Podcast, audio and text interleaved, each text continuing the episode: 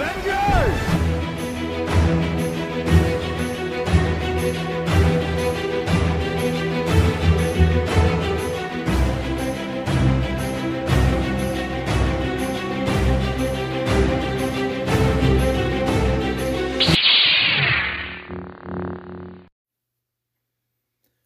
Welcome back to the Adventure Geeks podcast. This is Ray. barely awake, but Ray is here, and as well as I, Mr. Eric. I'm also barely awake. Uh, we're actually recording together again. yep, I came down for a surprise visit. Yeah, it's always nice. Um, so yeah, so this week we're going to be talking about the She-Hulk TV series on Disney Plus, uh, Guardians of the Galaxy Holiday Special, also on Disney Plus. Yep. And we're going to talk about our favorite comics of, I guess, the year ish. Yeah, of 2022. Um, yeah, what, like end of 2021 into 2022. what we've read in 2022, or the series came out in 2022. So, Yeah, I mean, yeah. it didn't doesn't have to have come out in 2022, but A couple of mine came out in uh like at the end of 2020 or started in yeah, 2021. I was gonna and say I think some of mine did too. and then uh kept going into 2022. So, um, yeah. So let's get into She-Hulk.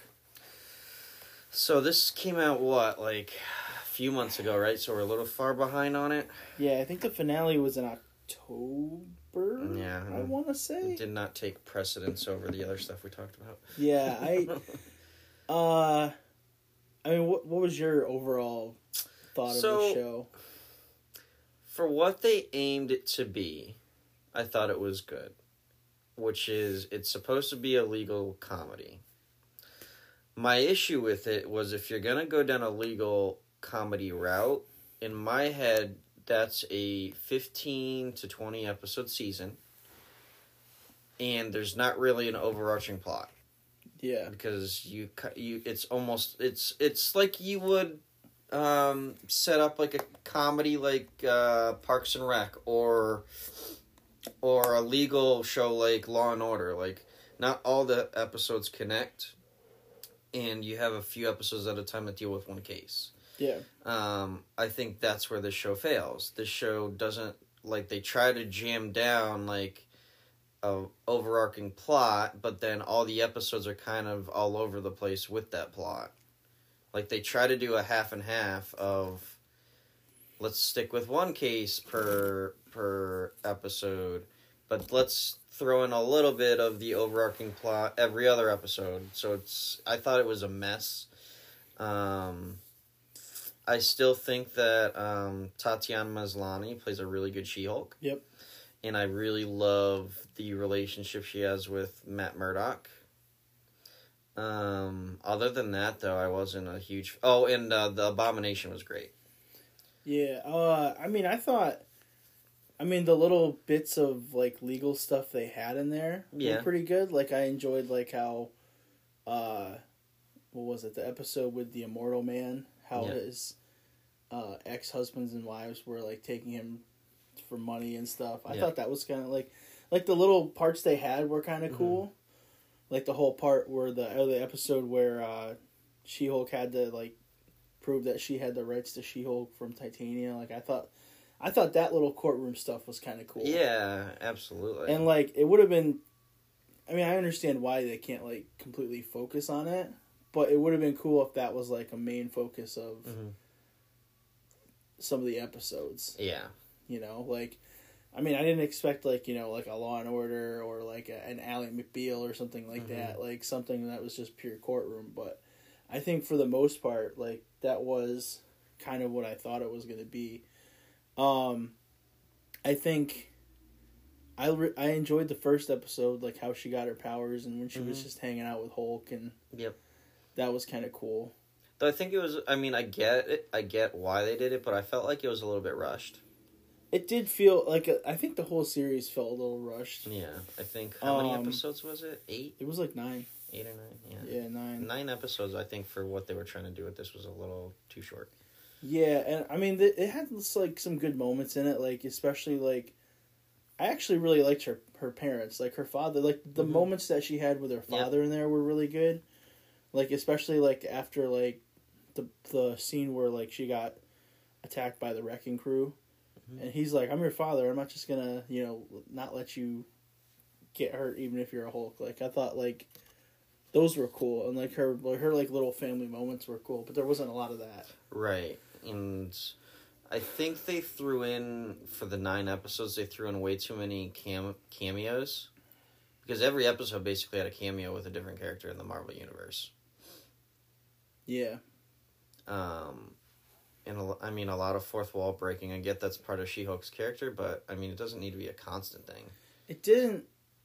So like when it comes to like the Deadpool movies and this for like at least fourth wall breaking, I don't think it was done the right way. Mhm. Like it definitely felt like it was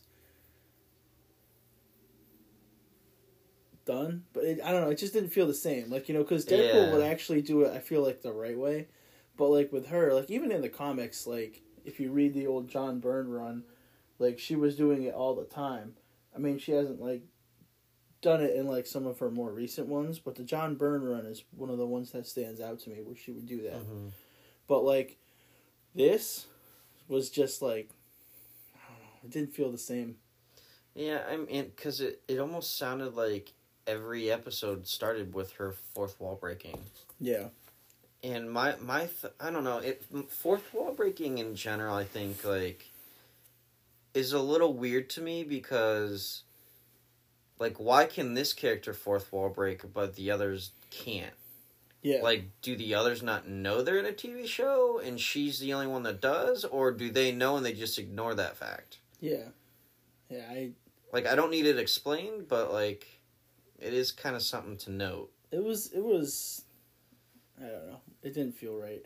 But but on the other side, like I liked some of her her coworkers. Like I liked Mhm. her what's her friend's name? Nikki? yep I liked her. She was really Mhm. good. Like that one episode where she was basically in charge of the Immortal Man Yep. case. That was really cool. And I actually surprisingly I liked her friend Pug too. Like I didn't think I was gonna like him. Mm. But like he had that right amount of dumbness where like he's still like your bro and has your back. yeah I didn't think I was gonna like him as a character. Yeah, I was I- like I was like this guy sucks. Like I uh yeah.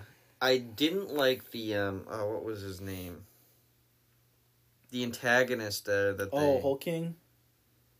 Yeah. Or Todd, whatever his Todd. I didn't Yeah, like him at all. He was he was annoying to me. So my thing with that was it I mean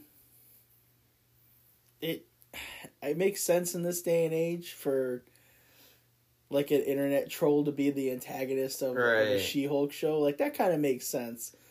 But like to the point where like, I mean, I don't think he should have like gotten the Hulk powers That and like because that made no sense. It Like it, it would have it would have made more sense having him just you know be revealed to be the troll and then she takes him to court. right like in they didn't have enough of a build up for him cuz like he was in what the first episode when Jen was trying to find her, a date and It was then, like yeah, it was like the second or third episode. and then he disappears for like four episodes and then comes back and is revealed to be the big villain. I'm like, uh, I don't know. yeah, Um, I will say one of the things they did really well and I enjoyed a lot was um, how they explored Jen's sexuality and put it in like a really responsible way because she was like, I don't give a fuck, I'll just date whoever I want yeah, and not listen to anybody else. And I mean, in the comics, from what I know, she she does get around quite a bit, and she embraces that, and she embraces it in a pretty respon respectful way. I think yeah, like those were some of my. I think one of my like one of my favorite scenes was like when she was dating Mm-hmm. and she was just like, cause like you know, when you're dating, you're like, man, this I feel this, bro. Yeah. Mm-hmm. And I do like how they approach that because I mean, guys do that all the time, and they and they brag, but when when girls do it, there's an issue, and they appro- approach that issue, I think, in a really good way. And I'm not normally one for the those political societal issues, but I think the way they handled it was really good. I think the that episode where uh, she was trying to get uh, the rights to her name, like when the guy um, was like, you know, I liked She Hulk, but I didn't like Jen, and that was I thought that was kind of interesting, Mhm. like because you know, you don't really see that in like superhero shows. Yep. You know, like not even that, just like comic books, comic book movies. You know. But I mean, I think I think overall, and I mean, we're gonna get into like some Easter eggs here in a minute. I think overall it was somewhat strong, but not. It wasn't strong enough for me to like want to watch it Again, yeah. again. Um, I will say though, I- the I mean, I understand why they they threw Daredevil in there. It, it makes sense, but it felt it did feel a little forced. yeah, a little bit. I do love their relationship though. Yeah, no, I agree. On screen chemistry. I agree, but like it just felt like a little forced, and like yeah. And like it actually like answered the question like when because I'm sure everyone was like, oh, is he gonna be like in there now? And then he's like, no, I'm just here for a couple weeks, so. Yeah. because that was my question when I was watching it. Was I was like, oh, is he going to be like a part of this now? And he's like, no, I'm just here for a couple weeks. I, I am gonna be curious how they use him moving forward too, because I mean he's got his show that's twenty something episodes long, and I keep hearing he's gonna pop up in um, uh, was it Ant Man and the Wasp, Quantumania, or yeah, I think there there was like rumors that he would pop up there, for whatever reason. I don't know why he would, but um. I Hmm. keep hearing that for whatever reason. But I think it would be cool if they were trying to set up the West Coast Avengers, though. Yeah, that'd be kind of neat. I think. Well, I mean, and I don't know. I wasn't a huge fan of the finale either. Yeah, I mean, it was creative, don't get me wrong. It I, I appreciate the different direction, but the whole, like, oh, let's go and. and Into like Marvel Studios and find Kevin Feige and and it turns out that it, Kevin is a robot that writes Yeah. all of the endings and shit. I'm like, eh, I mean, I appreciate the creativity, but I don't think it landed for me. It, yeah, it didn't it didn't land for me. I I when I saw that I I like I almost just I physically groaned. I was like, ugh. yeah, I don't know. Um, but th- with that being said, though, um, as a legal comedy, it was good. I mean, it it's not really a show for me, and She Hulk's not really a character I'm interested in. But I think they nailed what they were trying to do. It's just not a show that was for me at all. Yeah, I think I think overall, like, and I mean, I'm sure they're gonna get into like what happened with Hulk and stuff too, because then, like, I would got more excited when you saw the Sakaran ship, and I was like, oh, Planet Hulk, and then like it showed him going into space, and then the finale was him coming back with his son, and I was like, but I want to know what happened, Yeah, because like I Planet, I think Planet Hulk is one of my favorite Hulk storylines. I, it's fantastic. It's got so much depth and emotion to it and like even like when he comes back to earth like world war hulk like Mhm. the whole thing's just so good so i was a little upset that they didn't they yeah. didn't explain it a little more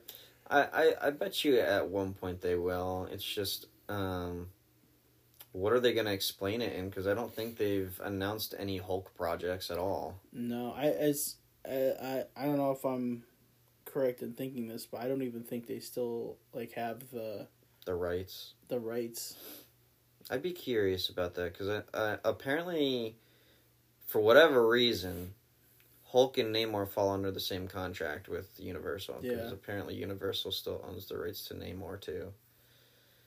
But somehow we could have a She-Hulk show. I don't. I don't understand it, but probably because it's another brand i guess i don't know I don't know. i don't know i don't know how the Way above my the legality of it works Yeah, I get it legality Ah, ah. You're so funny. but yeah, I uh for what it was, I think it was good. Just not not the show for me. Yeah. Um well we'll get into some Easter eggs right now. Uh so there's a bunch and I'm getting this off the uh the Mary Sue website. I don't know what kind of website. Um there's a few of them so like uh one of them I guess was when she was eating uh Cheetos with the chopsticks. I guess that was the thing that Oscar Isaac did. oh yeah, yeah, yeah, yeah. Yeah. So. I remember that now. I I remember a picture of him floating around doing that. Um, they mentioned the Sakaran class fighter, which was kind of cool. Um, it's kind of interesting, like going through these now. I'm like, oh, I didn't notice that. I didn't notice that. But like, I guess um, uh, Hulk has an Iron Man helmet in his uh, in his beach house. I actually really liked. I liked that moment too when Mm-hmm. when Bruce was talking about like Him and Tony. him and Tony, like yeah. because that really made me like, man. I, even though I'm not an Iron Man fan, I was like, man, I really miss Tony. Right. Mm. Like you could almost like feel it because like they don't really.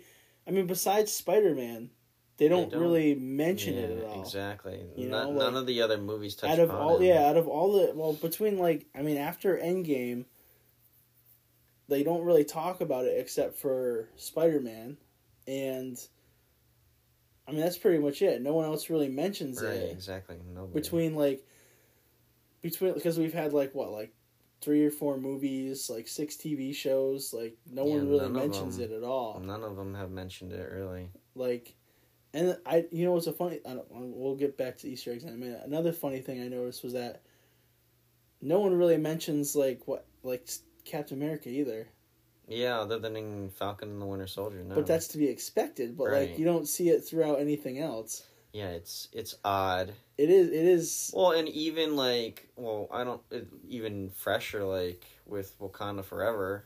The only time they mention Black Panther's passing is in Wakanda Forever. yeah like they don't mention that i don't know it, it's just a whole nother thing that i think was wrong with this phase Yeah. A lot of like- loss, but only the, the people in certain franchises notice well, it. well yeah same thing with natasha Yep. like they only mentioned it in hawkeye like Yeah.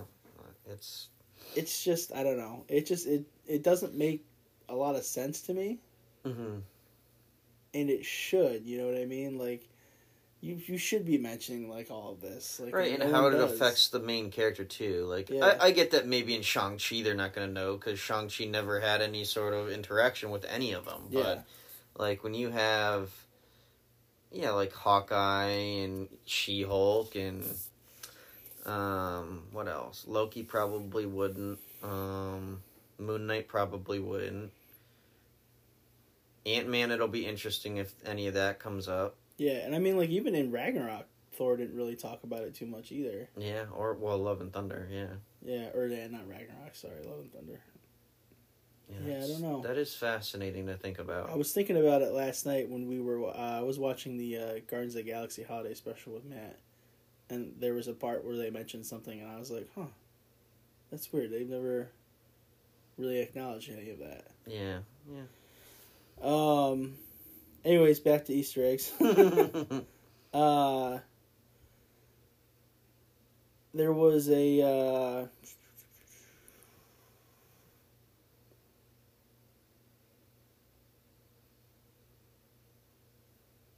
well, I know Immortal Man's a pretty good one. Yeah, Mortal Man is a good one. I was trying to go through episode by episode. Oh, sorry. I guess there was an uh, Eternals reference, but I'm trying to figure out where it was. Oh, here we go. There, I guess uh, on one of the news tickers on the bottom of the screen.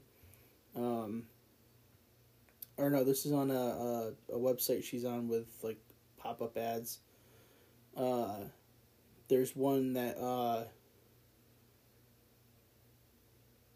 is a actually there's a reference to uh, Wolverine. Hmm.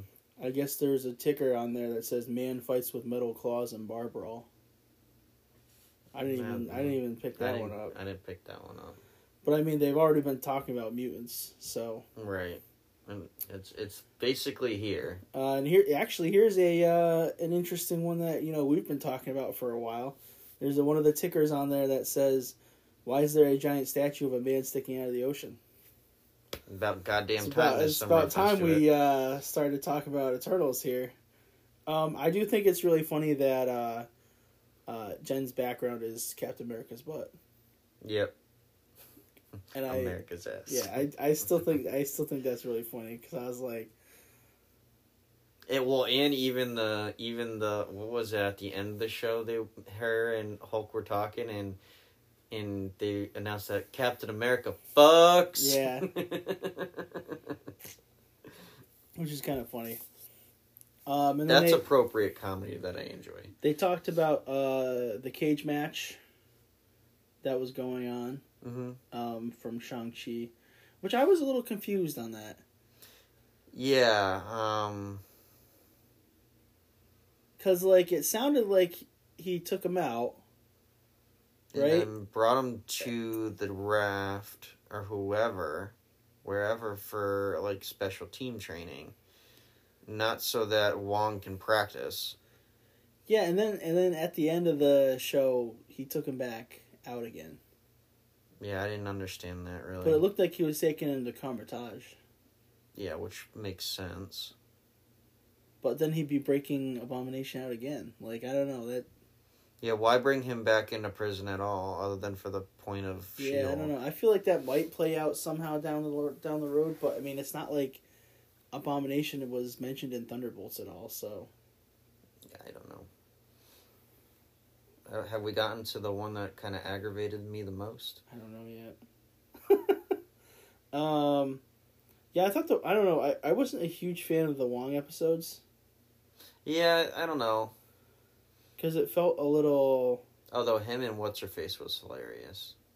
oh Um, um, Madison. Yeah, Wong and Madison. Yeah, Although she's every pet peeve of mine in one person. yeah. This is very true. Um, I didn't think I really didn't think they did the Wrecking Crew well either. No, that was throwaway Easter egg Yeah, to please that some of the comic fans. that was not like yeah. Um, what was the one that you didn't like? Fucking Donnie Blaze. Oh yeah, I was. We were just about to talk about that. Yeah, that was just next on my list. The, yeah, the the fake magician taking basically the name of one of the coolest Marvel superheroes there is. yeah, that was that was very annoying.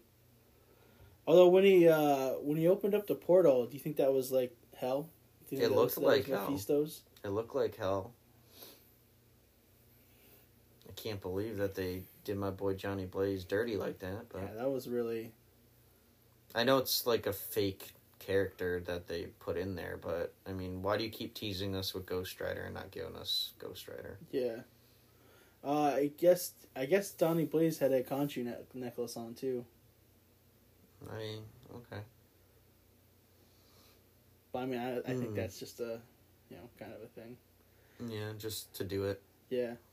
Um and then I I did think it was funny when uh when Pug was this is another Easter egg thing when when Pug's going to find the uh the the broker or whatever his name is, the, the Mhm. deal broker.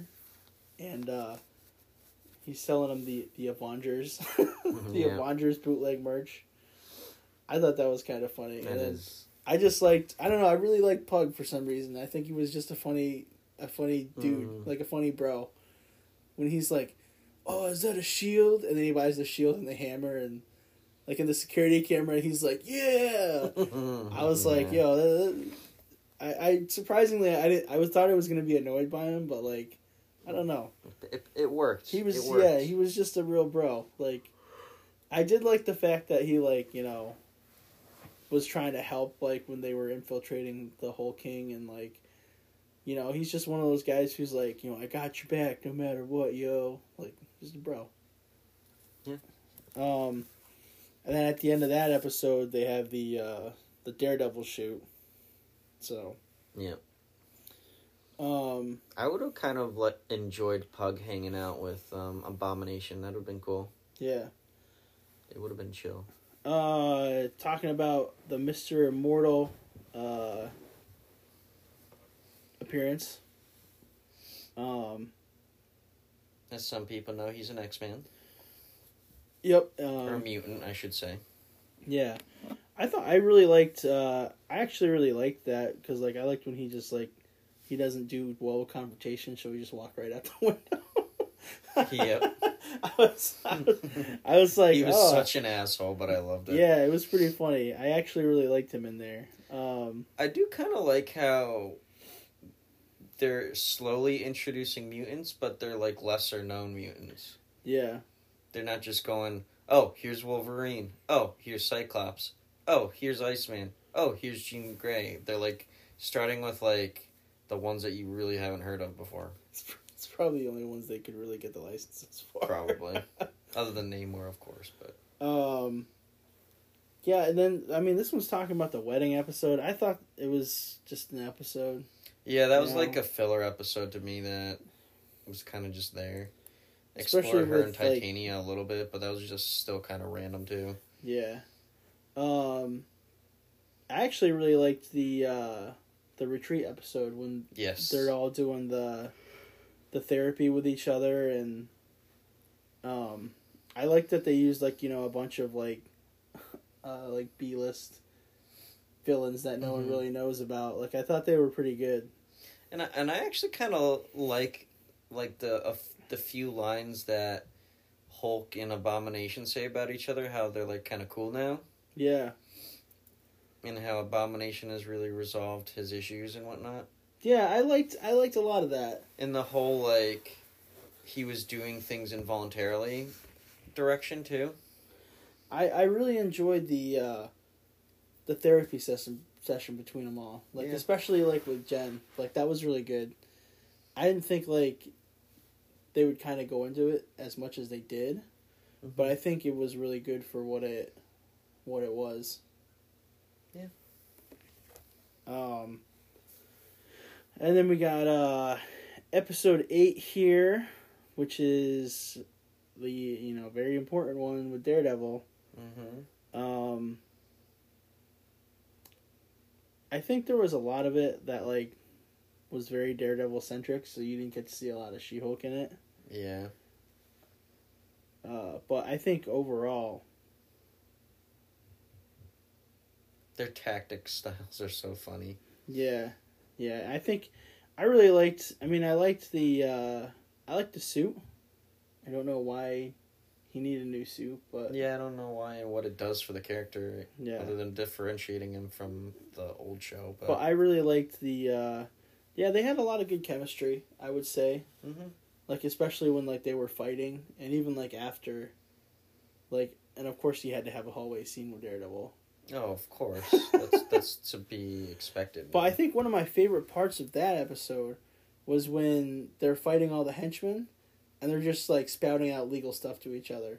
Yeah, like i, I really liked Mhm. that. I was like i was like oh that's pretty cool. Like he's like he's like no don't don't don't kill him. Just break his arm. That way he can you know claim something or other in the courtroom. I was Well- like i really liked that. I thought that was kind of cool. Well, and I, I, I liked how he was introduced. I mean, it was totally predictable how they were going to introduce him. Like, she was in a case against a client, and he just so happened to be the lawyer. yeah So I, I definitely expected that, but it, they did it well.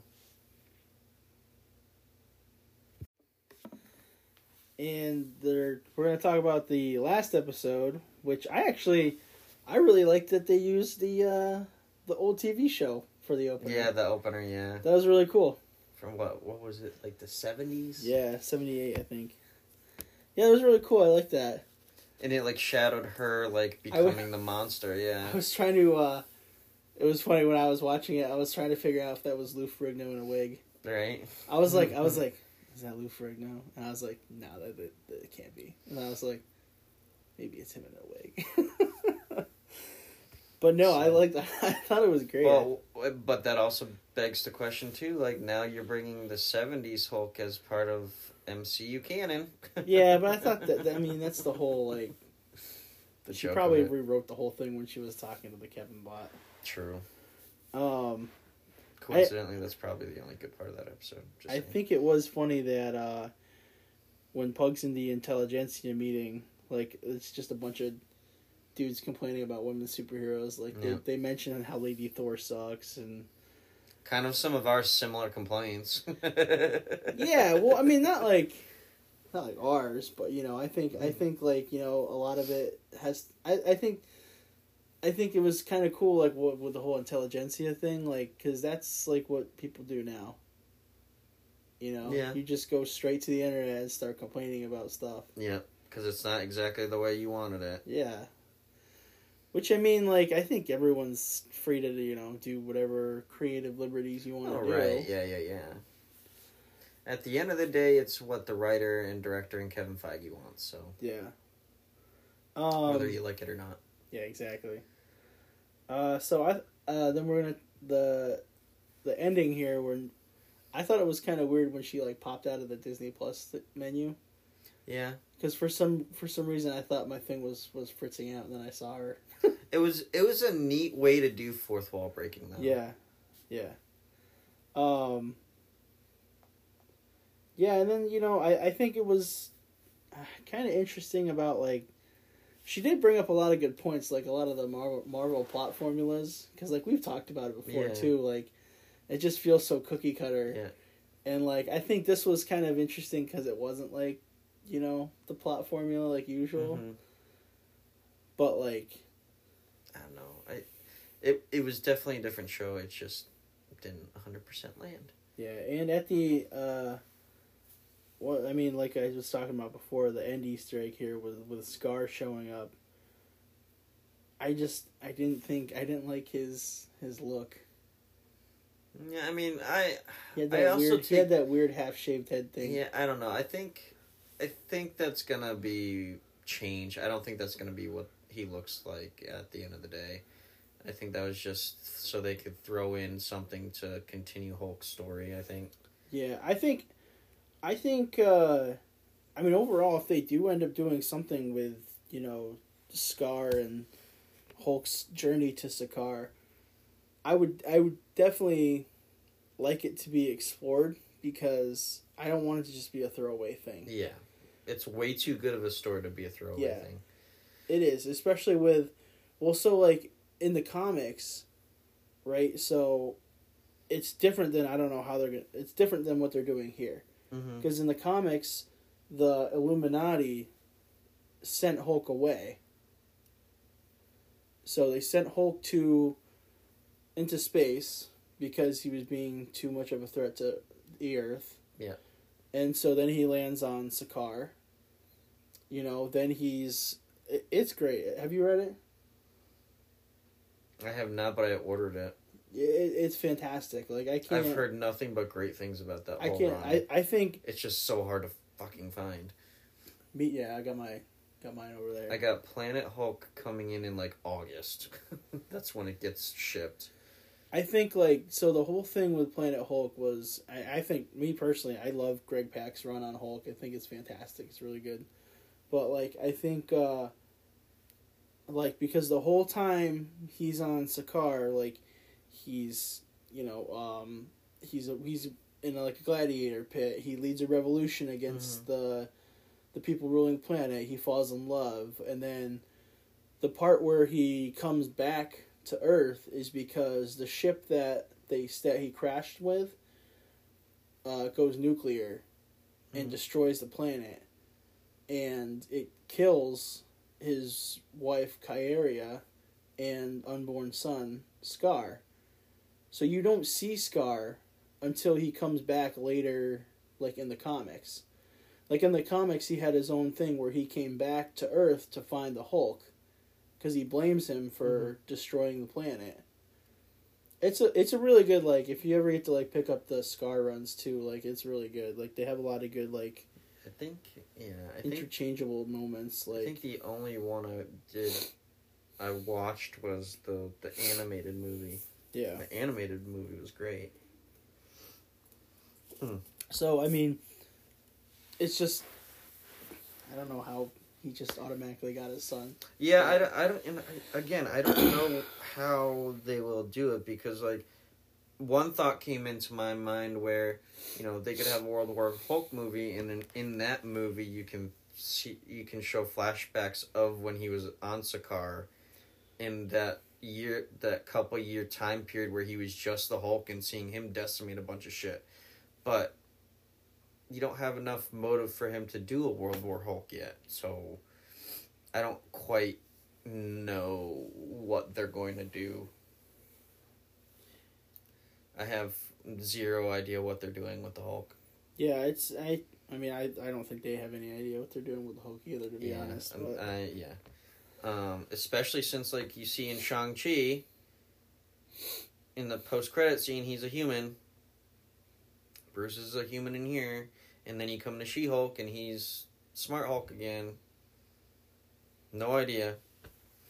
Um, one thing I am curious about too, now that we're on that topic, is what they are going to do with She Hulk too, because in my head right now, I don't really see her as a team up hero at the moment. Moment, like I don't see her a part uh, an Avenger right now. Yeah, no. I can see a team up with like Daredevil. That makes sense, but Have they uh have they talked about who's I thought I thought I, know saw a rumor online saying who's going to be part of it. Yeah, I I have no idea, but I don't. I I personally think I need another season of She Hulk to grow as her own character before they even think of throwing her in the Avengers movie. Yeah.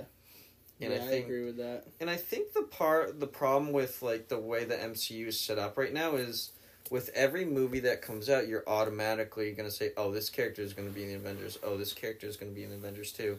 Where Yeah. we should be able to leave some heroes alone. Yeah. Yeah, I can I don't think every hero they introduce needs to be in the big team up movie. Yeah, I mean, all you need is like basically you just need like a Captain America hero, kind of like a Thor hero, an Iron Man hero. Yeah, You just need the core ones. And in the in the heroes that you leave out of the big team up, you can you can mention what they were doing in their own movie or TV show, what they were doing during that big event. But I don't think you need to have everybody jam packed into a movie. That's kind of like what they did in uh, in Age of Ultron Mhm. when like Falcon showed up for like a few minutes. And, Yeah, and uh, Steve was like, "Did you find Bucky yet?" He's like, "No." You know. right, So hey, look, you know what Falcon's doing. exactly. He's also defending the the headquarters from Ant Man. Yeah, exactly. That was one of my favorite moments of the movie too. right. Of the first Ant Man movie, yeah.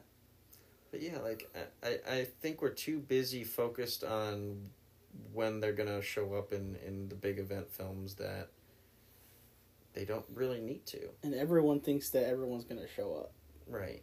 Which is kind of weird because, like, you know, a lot of the and I was thinking about it the other day, like a lot of the TV shows right now, like Moon Knight's out gallivanting in London. He's not just gonna show up in. Right. America. It makes, it makes zero sense You for him to appear. Yeah, I mean, I almost feel like it would be kind of cool if they leave it as surprise as to who's gonna be in the team up movie. yeah. I mean, when they, I mean, granted, when they announced the Thunderbolts lineup, that was kind of a surprise Yeah. because there's a lot of hero, there's a lot of villains in there. You're like. I haven't seen you in who knows how long. Yeah, they haven't mentioned Ghost at all. Yeah. Like Ghost hasn't been mentioned since the end of Ant Man. Yep. I don't even know. I don't Well, even. Ant-Man and the Wasp, yeah. I don't even remember if she was dead or alive. Yeah, I I don't I don't remember that movie. Period. So Yeah. so like you know, there's a lot of parts with it. yeah, I uh, I agree. Like I don't, no idea. But I think I think keeping the Avengers lineup a surprise would be cool. I mean, obviously Ant Man's gonna have to be part of that lineup because he's dealing with Kang. But Yeah. um, leaving those other heroes for surprise wouldn't necessarily be a bad thing, No. I and it would be agree with that. refreshing. I think that would be, uh, you know, kind of like a, you know, like a big surprise.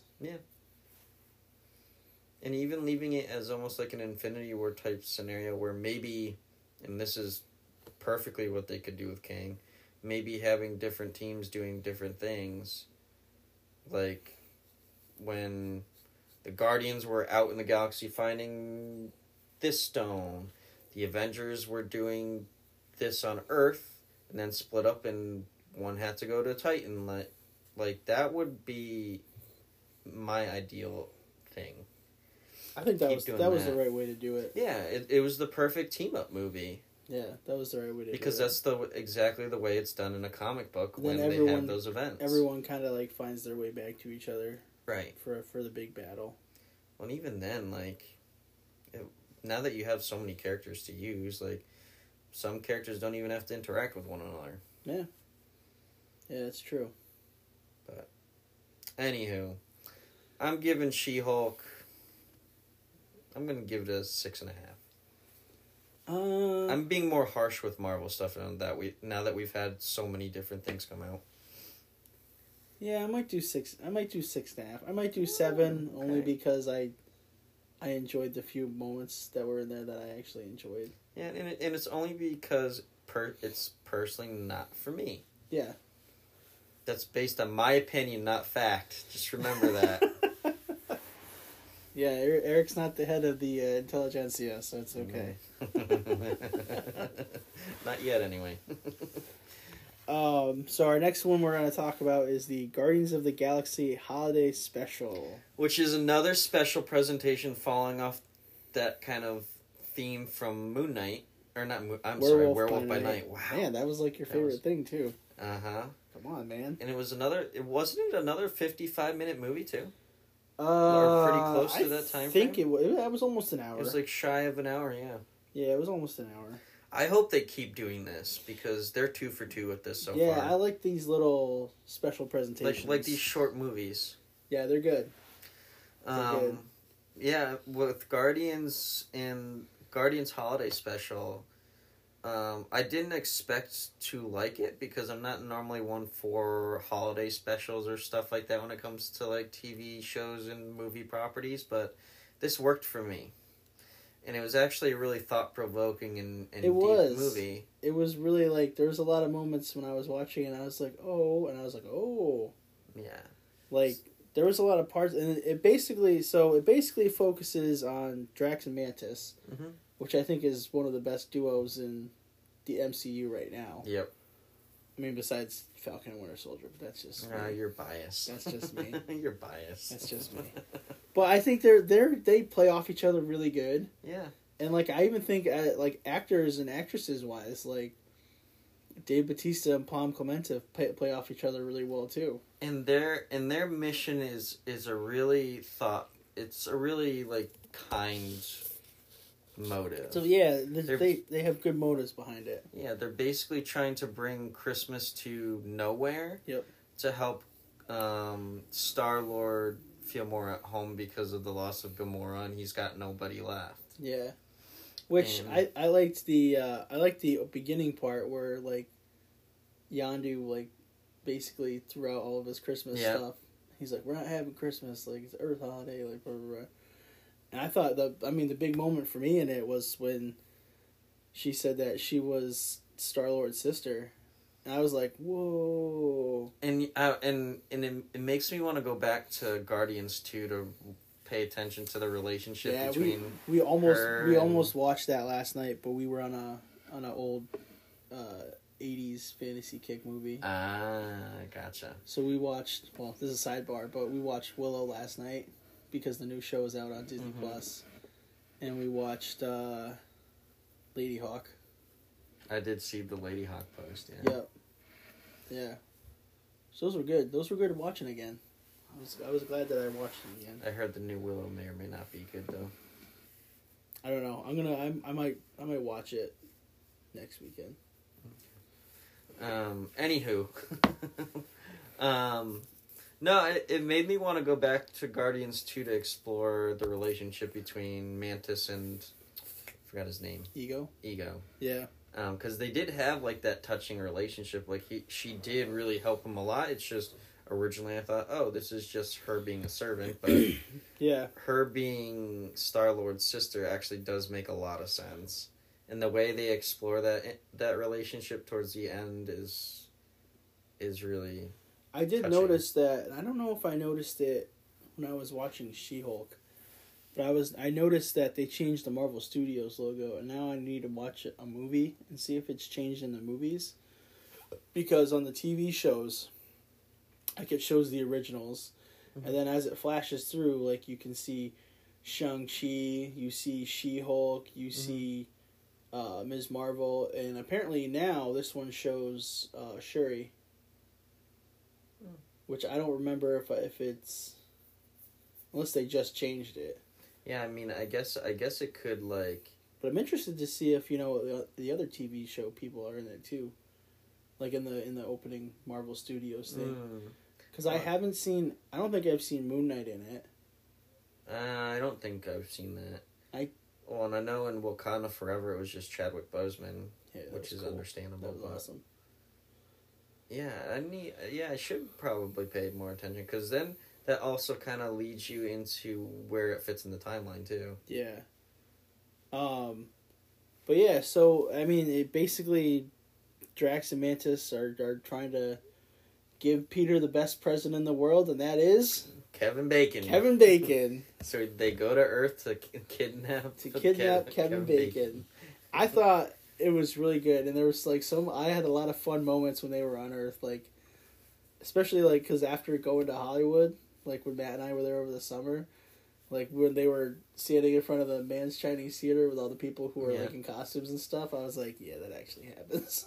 Yep. and like it was funny. I was talking to Matt. I was like, "Where's all the homeless bums? Like, there's there's homeless There's- bums there's everywhere always, there." There's always there's always a few.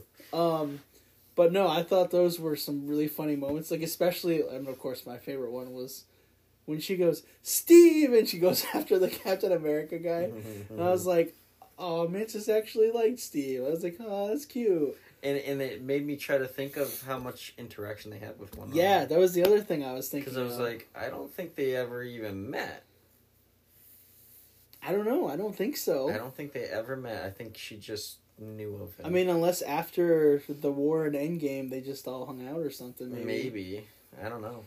But yeah, I think, and then I thought the funny part was was when the GoBot guy was there, and, and she's like, "A GoBot killed his cousin," and I was like, "Oh my god, I can't believe they used GoBots." that was so funny.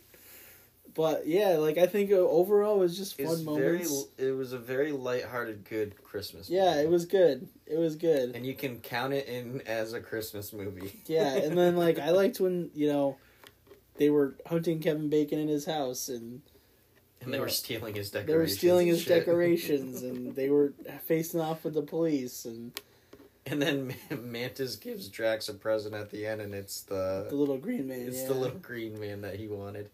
Uh, Yeah, I think I think I mean one of the cool parts I think was when like all of Knowhere came together and put all the Christmas lights in the Yeah. snow and you know you could see like Peter was like happy about it.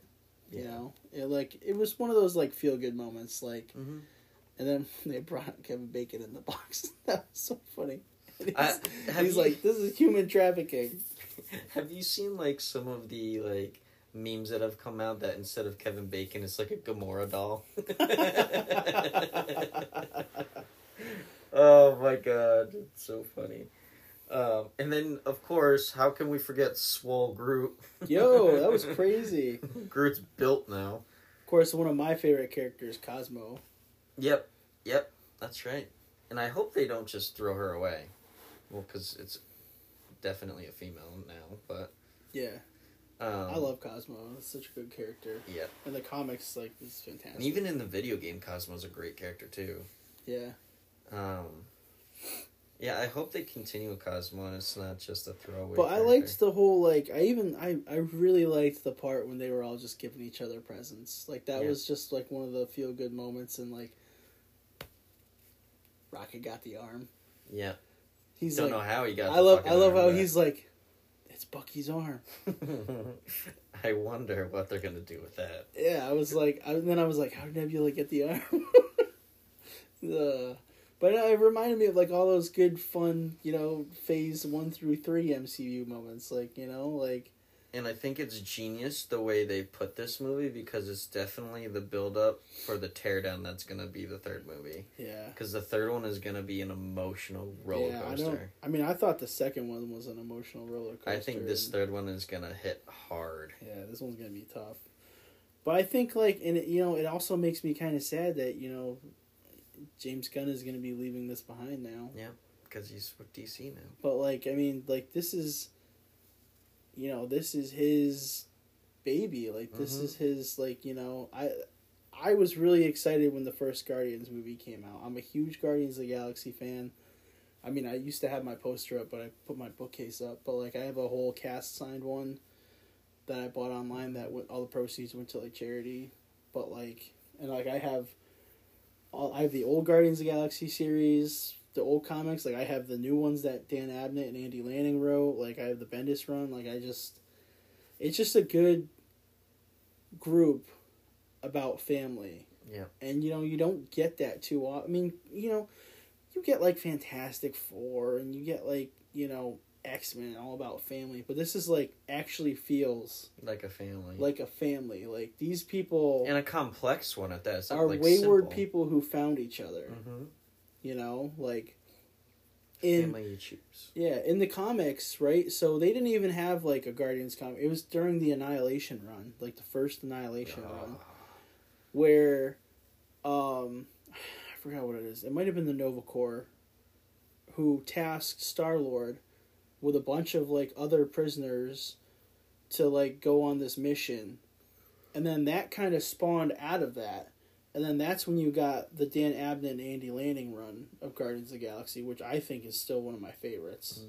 Because, like, oh, man, that whole cosmic age of Abnett and Lanning just writing cosmic. Oh, so good. And they haven't got found a good stride since.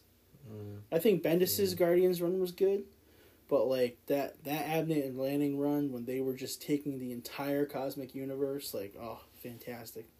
The Annihilation ones, War of Kings, Realm of Kings, I have those coming in too. Nova, like oh, fantastic. Yeah. But anyways, that's just me gushing about Marvel Cosmic. But I think like, and that's like one of the cool things about the Guardians, you know, is that mm-hmm. they're a family, and they did a really good job touching upon that Yeah. throughout this, especially the end, when like.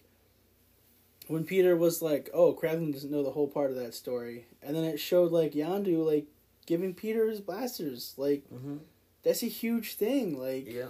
you know and like even the part where like you, you could feel mantis when she was like scared like she didn't want to tell peter and then she's like i'm your sister and he's like Like, that's the, the best, gift, gift i could have gotten gotten. like you know because like he had no family and now he has her But you know that's gonna rip us apart when one of them dies in the next movie. no one's gonna die i don't think Um, anyone's gonna die I bet you one of them will die.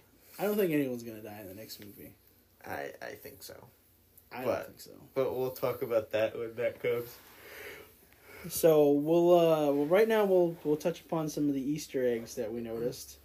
Uh and this list is gonna be coming off the Game Rant uh website. First one was the uh uh the different MCU uh opener. Yeah.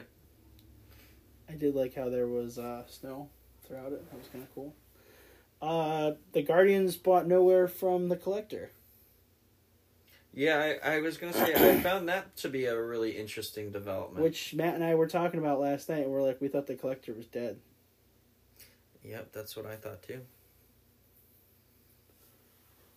Um, Cosmo. Yep. And I and I wonder where the collector is now though. Now that they bought Knowhere. Yeah, I think I don't know. I think the because that's- is just That's too big of a character to just be like, yeah, I'm peace and goodbye. yeah, but I mean, like at the same time, I feel like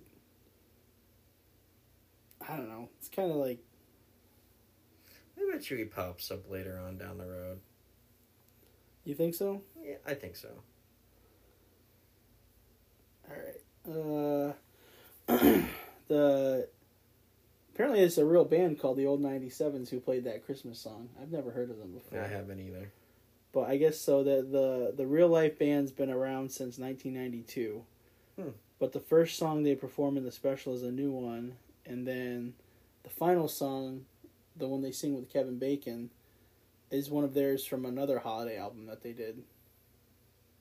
That is so cool that he he actually was in the movie as himself. Yeah. Um, I, ca- I caught a little Eternals nod, so I'm glad that they saw saw that because in the uh, when they're on Earth, there's a uh, a little banner that says Kingo's Christmas. Okay. I, I missed that. Hmm. Because I saw that I was like, oh hey, it's Kingo. Um, the Avengers character actors who are all there like making Yeah. money and stuff. Mm-hmm. I thought that was funny when she uh, when she just took all the money. she just has all the money. Um, obviously, we talked about the GoBots who killed Drax Wisconsin. I think that's so funny. Um, apparently there were some Suicide Squad cameos. Really? So uh, Suicide Flula Squad. Borg, who played Javelin, Okay. uh, he was the bartender that Mantis asked about Kevin Bacon. Okay. And when they look at the map to Stars Homes, Margot Robbie and John Cena appeared on the map. That's interesting. I like that he does that. Probably doesn't mean anything, but that is interesting. Um, I they also talked about uh, the movie that Kevin Bacon's watching, which is Santa Santa Claus Conquers the Martians, which is a movie that came out in 1964. Uh, in it, the Martians kidnap Santa Claus Okay. because there's no Santa Claus on their planet to give their children presents. Solid reason. Yeah. Um, Kevin Bacon's real life wife, Kyra Sedgwick, is the one who calls him. That's kind of cool. that is cool. uh, the one that Matt and I freaked out about is that uh, the new ship that they're flying is called the Bowie. I was I was like, oh, that's so cool. The Bowie. Um, Okay. when Kraglin talks to uh, Kevin Bacon about how Peter actually saved the galaxy by dancing, Yeah. and then uh, the huge gift, Bucky's arm for Rocket, which we're all trying to figure out how uh, you know he got he got the arm. How how Nebula get the arm? and I'm so excited for Rocket's story moving forward too. I know I know they didn't touch a whole lot on Rocket in this movie, but where his story's going is gonna be a gut punch too. Yeah. Um, Groot's gifts to the Guardians were pretty cool because he made them Yeah. all. Yeah. uh, Himself. little scenes. Yeah. I like uh, I like this awkward stage of Groot. Yeah. Like, cause he's not a teenager. I think he's like maybe like becoming like a teen to adult. It feels like. Yeah. You know, cause he's in his like awkward like teenager phase. Or like late teenager, early adulthood. Yeah. Groot. Yeah. Yeah. Yeah, cause like he does a lot of like childlike stuff in it, like when he's like dancing to the music and Mhm. like like jumping up and down. Um, You think we'll ever get an Elder Groot? Ooh, I don't know, maybe. I would like to see the Groot that we got in the uh, the Bendis run when he did a crossover with uh, X Men for Black Vortex, because that Groot was crazy looking. I forgot what I forgot what it looks like now, but he was like a like he was like a Groot imbued with with cosmic powers. Oh, that's cool. Yeah, it was pretty cool. Um, Peter's first Christmas gift he ever got from Yondu was his guns. Yeah. Uh, the mid credit scene was pretty funny when uh, the uh, when he's like, "Well, I guess we'll have to do another special because Groot ruined it because he was standing like the tree." I think also with uh, when Kevin Bacon's like, "I'll see you guys for Easter." I like, "Are we gonna get a Guardians Easter special?" Like, I mean, now now we kind of have to. yeah, I mean, that, yeah. Now we kind of have to, you know. Do we actually know when or when the next like special presentation is gonna be? I don't think they've announced another Yeah, I one was yet. gonna say. It sounds like this is something that they need to continue though. Yeah, no, I definitely agree. I definitely agree. I Whether think they did. Uh, over the holidays or just random, but yeah, I think they did a really good job with it, though. I, I Oh, loved yeah. it. Ten out of ten. I had no problems with it. other than maybe more time, but with Yeah, this but with this format, With this format, like this, like the same. Like I would have loved uh, three hour Werewolf by Night, but ten out of ten for it being a holiday special. Overall MCU, mm, maybe an eight. yeah, I'm biased because I like Guardians, so sticking with mine. You're, yeah, you're gonna rank it above Spider-Man: No Way Home and in Winter Soldier. cute, man. I, it's different. It's definitely not above Winter Soldier because Winter Soldier is still my favorite movie. But you ranked it as a ten out of ten, meaning it's perfect. Yeah, I also think Winter Soldier is perfect. But you can't have something more perfect than the other. Yeah, I know. That's why it's all perfect. Whatever. Speaking of perfect, we're gonna get into our our last topic today, our favorite comic books Of 2022. 2022. Do you want to go first? Do you want me to go first? Yeah, so um, we we kind of threw around ideas of how we wanted to do this, um, whether we wanted to do one from each brand or just our our favorites.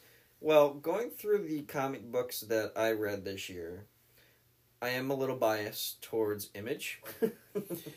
I have not read a whole lot of Marvel or DC this year, um, and the titles that I have are still ongoing and aren't finished yet. Um, and some Marvel titles just started and I'm and I'm liking it, but I can't put it as my favorite because the arc isn't done. So I have three that I wanted to talk about, and coincidentally, they're all written by Jeff Lemire. Um, um, I can start with the one that actually did, I think, start in like late 2021 and and ended in 2022, and that is Mazebook um, which is by Jeff Lemire, and I think he he wrote and drew it. Yeah. And it's That that came out from Dark Horse, right? oh yeah, this is Dark Horse. Yeah, I always forget that sometimes. I always think that it's Image because most of Jeff Lemire stuff can be from Image, but um, yeah, I bought this. This is a beautiful story. It's not a superhero story whatsoever. It's about a lonely building inspector that was grieving the loss of his daughter.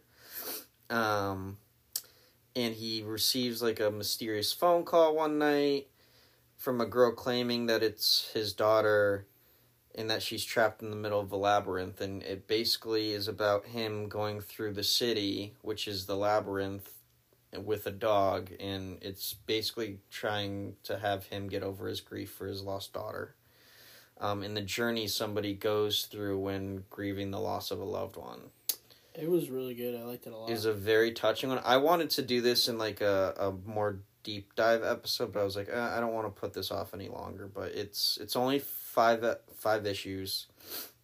The the the deluxe edition is a beautiful book. um, overall, yeah, it's it's a very touch. It I almost want to put it in the Daytripper kind of genre Hmm.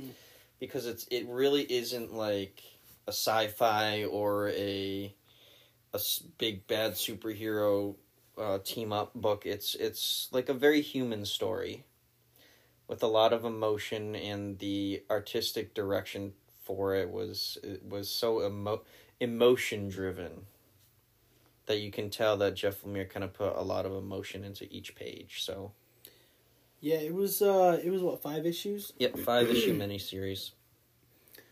Um, yeah, no, I that was this was one of my. I'm a huge Jeff Lemire fan too myself, so like I was a huge fan of this when it first came out.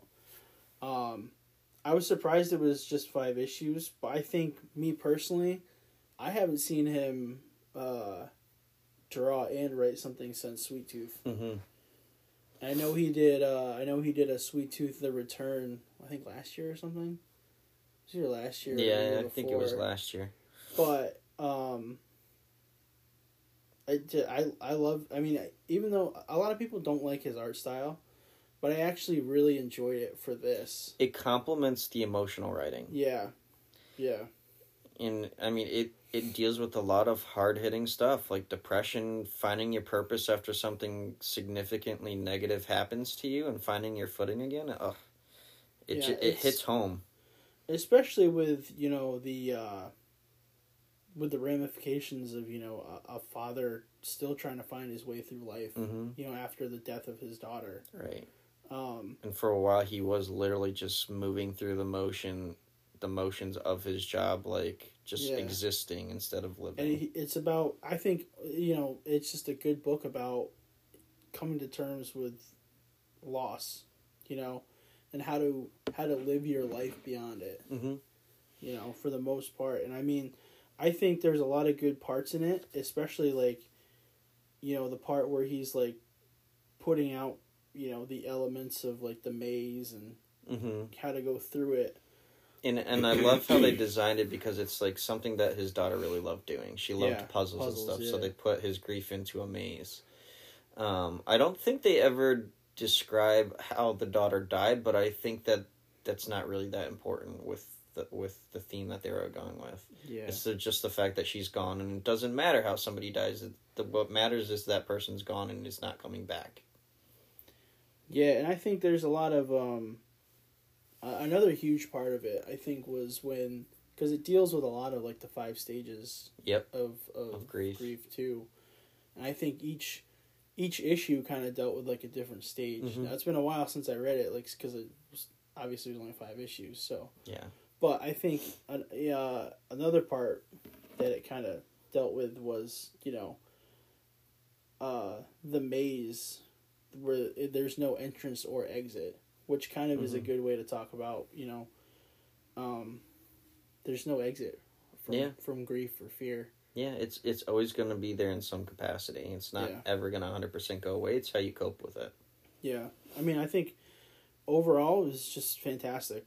Yeah. I, I Lemire is always such a good writer. It doesn't matter what he's doing. Like, hmm you know, whether he's doing, you know, the the Green Arrow run that he worked on, he worked on the Old Man Logan run.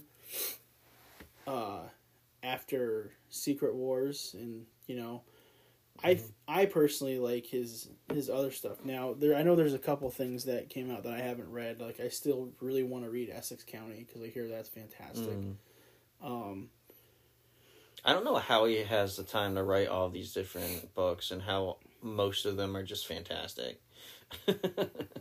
I ha- I literally have not read something by Jeff Lemire that I didn't like. Yeah, because like I know that there's a few things out that I haven't read by him. Um, I mean Essex County, I haven't read. Uh, there was one more. That's a pretty big one that he did that I didn't read. I'm just going through my list right now.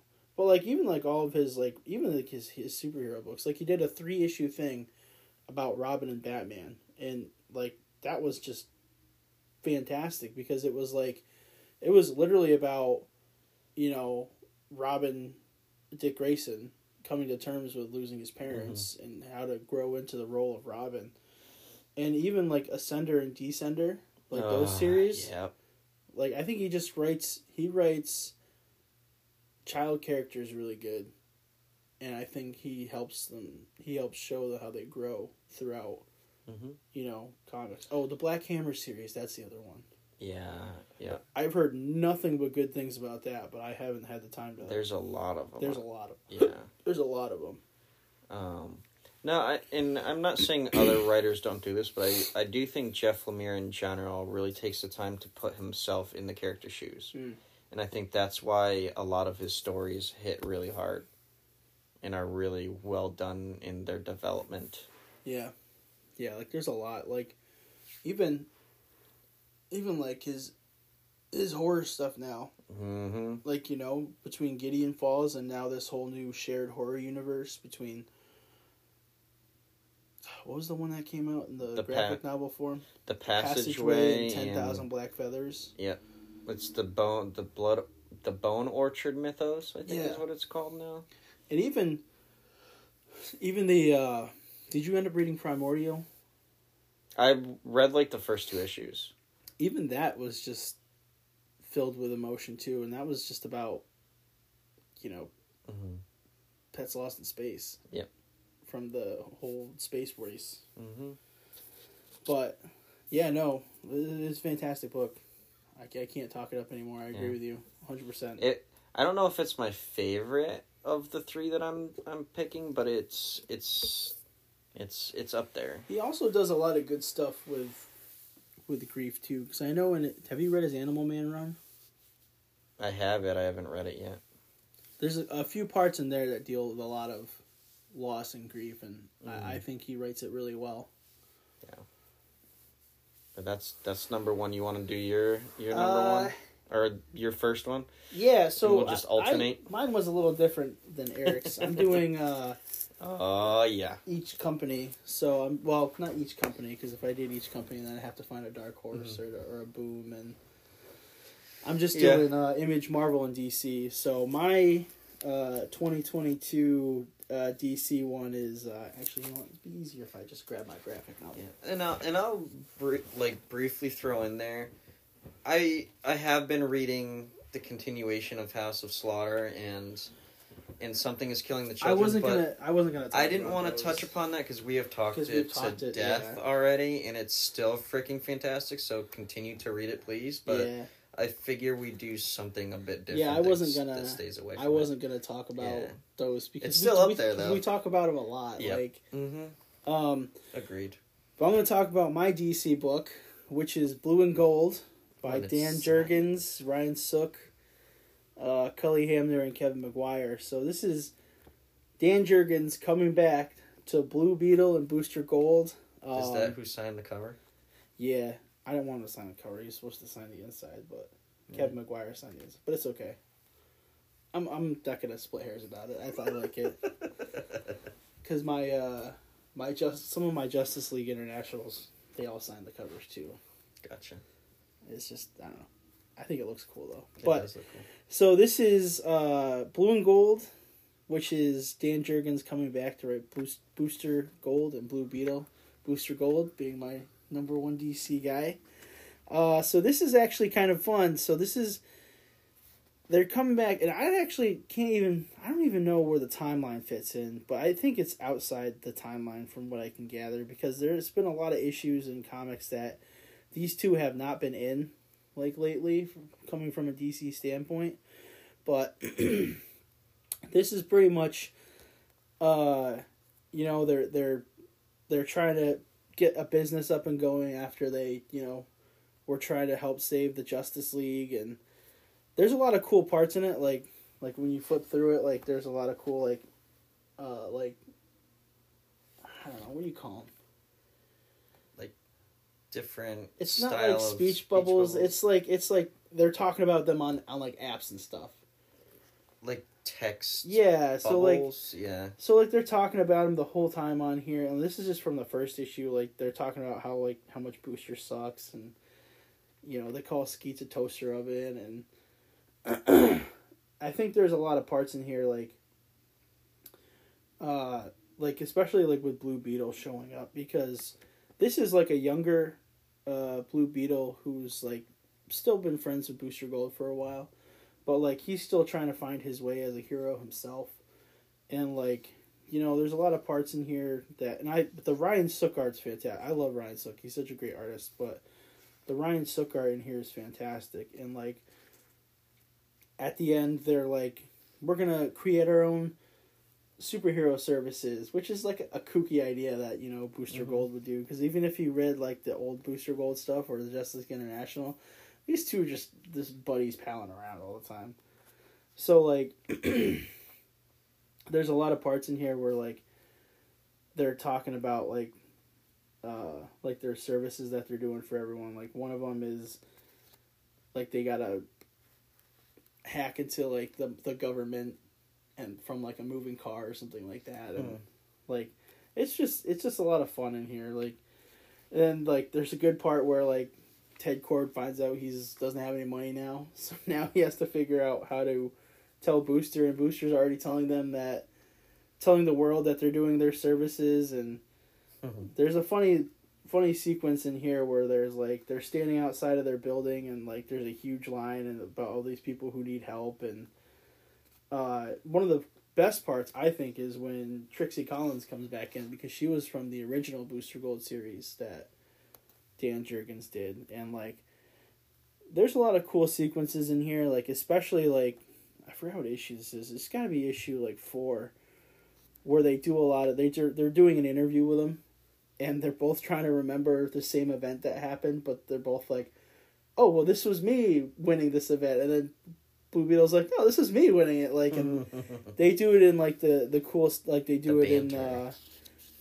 They do it in like the so Kevin Maguire writes part of it or does the art for part of it, and then uh Dan Jurgens does the part does the art for another part of it, and it's just a lot of fun. Like it brings like a lot of fun, just booster and Blue Beetle funness. Superhero bros. It's one of those things you don't have to think about. Yeah. Like it's just a fun time, and like I think it's they even bring Rip Hunter into and like the the the last issue, like they bring in uh the Black Beetle, which has been a character who's been throughout like the Booster Gold since Geoff Johns is writing it, and it's just a fun fun little trip. I had a lot of fun with it. It, it was fun to write them again. It's fun to read them again. Like, I just really liked the fact that you know they brought him back. And when I was talking to Dan Jurgens, I forgot which convention it was. It was either New York or Terrificon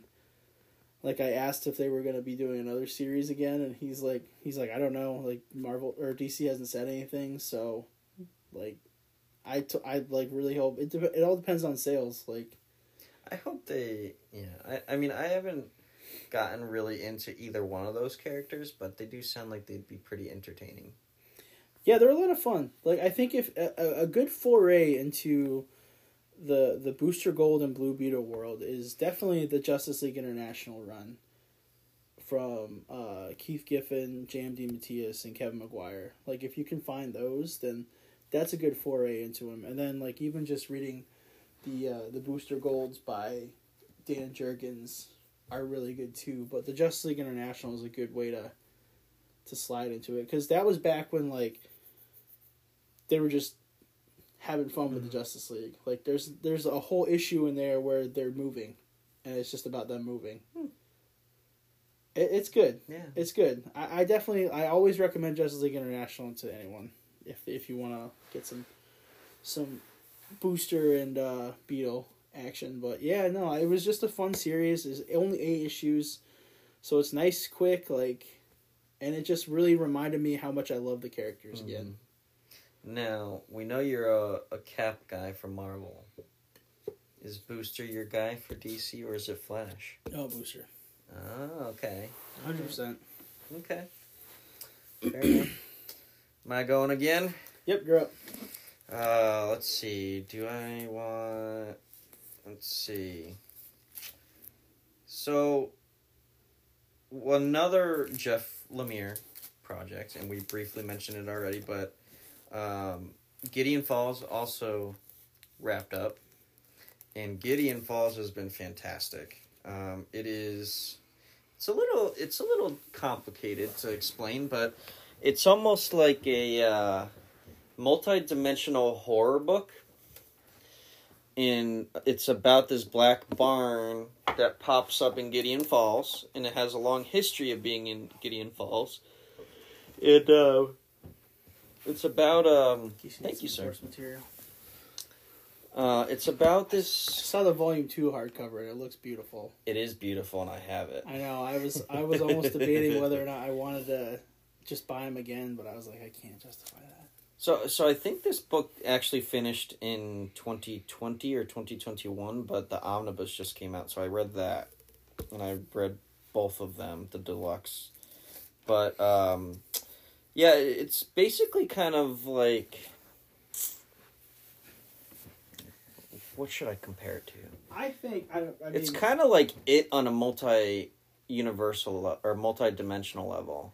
it kind of came off to me as like a sci-fi horror. Yeah, it's a sci-fi horror there's a that lot deals of with like parallel, not parallel universes. There's a lot of time travel. Yeah, and it and it follows a Catholic priest, a young adult with quote unquote mental illness problems, uh, his psychiatrist, and this creature that's been tormenting basically everybody, but isn't actually there, and that's the was it the laughing man or the smiling man? The Smiling Man. the yeah. smiling man um and basically this smiling man has been kind of tormenting the mentally ill person um to find the shards of the black barn these like wooden splinters and he thinks by building this barn he's going to get rid of the smiling man once and for all turns out that's the exact opposite and there's a machine in there and it unleashes him